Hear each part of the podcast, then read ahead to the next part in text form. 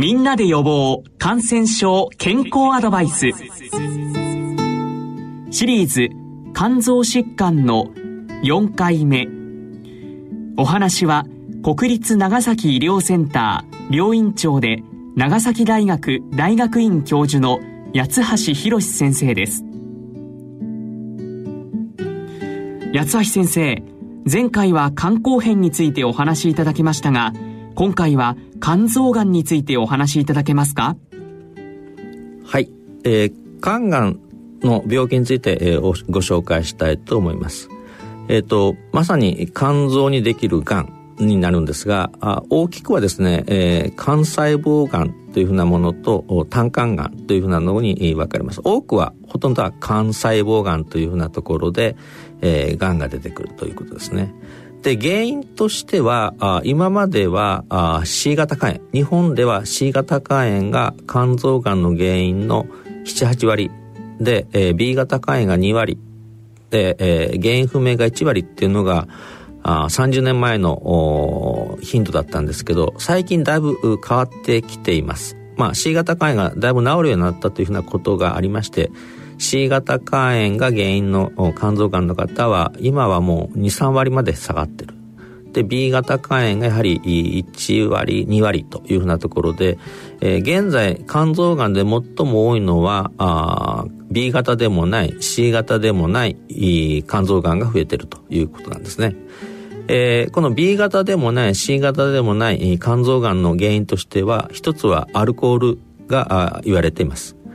もう一つはあの脂肪肝ですね、えー、従来脂肪肝というのはあ悪くならないというふうに考えられてたんですが脂肪肝の中で一部の方は肝硬変に進展して、えー、癌ができるということが分かって、えー、いますそういう意味ではあのー生活習慣を整えてい、えー、かないといけないのではないかなというふうに思います。で、えー、肝臓がんの症状になるんですが、あこれもですね、えー、1センチ2センチの肝臓がんでは、あまず症状はあ出ません。大体症状が出る肝がんというのは、あ5センチ前後でしょうかね。えー、実は7センチでも全く症状がない、えー、肝臓がんも経験してますので、えー、やはり、えー、早く見つけるためにはあ症状がない状態で肝臓がんを診断しないといけないかなというふうに思います。じゃあ肝臓がんを症状ないうちに診断する方法というのは一つやっぱり血液検査ですね。えっ、とある程度がんがなりやすい状態かどうかというのを血液検査で調べてあのあと肝臓がんに特異的な腫瘍マーカーというのが上がりますので、そのような腫瘍マーカーが上がってないかということをチェックすると。で、えー、一般的に肝臓がんを早く見つける方法は腹部超音波検査ですねエコー検査というふうなことでこれで、えー、1センチ程度のがんを見つけることはあ今では可能となっています。で、えー、エコー検査でやはり、えー、ちょっと異常があるということが分かると次に、えー、CT 検査とか MRI というふうなあより精密な検査で、えー、肝臓がんがあるかないかっていうのとどのような正常なのかとかあ大きさとか個数を診断するようになります。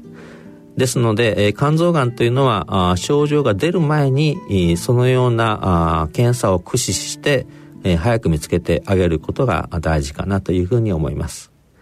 で肝臓がんは早く見つけるとですね、えー、まああ針を刺してですね、えー、電気で、あの、焼くというふうなラジオ波治療というのも、今、あの、一般的に普及していますし、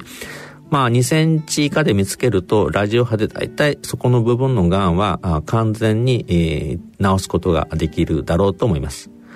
もう一つはやはり手術ですね。えー、今手術もかなり負担なくできるようになっていますので、まあ、あの、これは、外科と内科との話し合いになりますが、あ手術した方がいい方もたくさんおられるかなというふうに思います。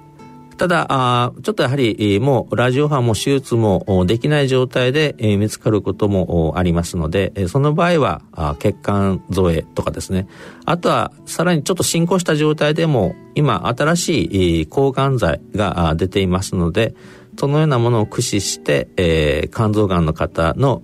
治療法はだいぶ良くなっているというふうなことで、えー、あります。早く見つけるというふうなことと、えっ、ー、と、やはりしっかり病院で、えー、先生とお話しながらですね、治療方針を決めるっていうのが、肝臓がんの診断と治療では大切なことかなというふうに思います。みんなで予防感染症健康アドバイス。お話は国立長崎医療センター病院長で長崎大学大学院教授の八橋博先生でした。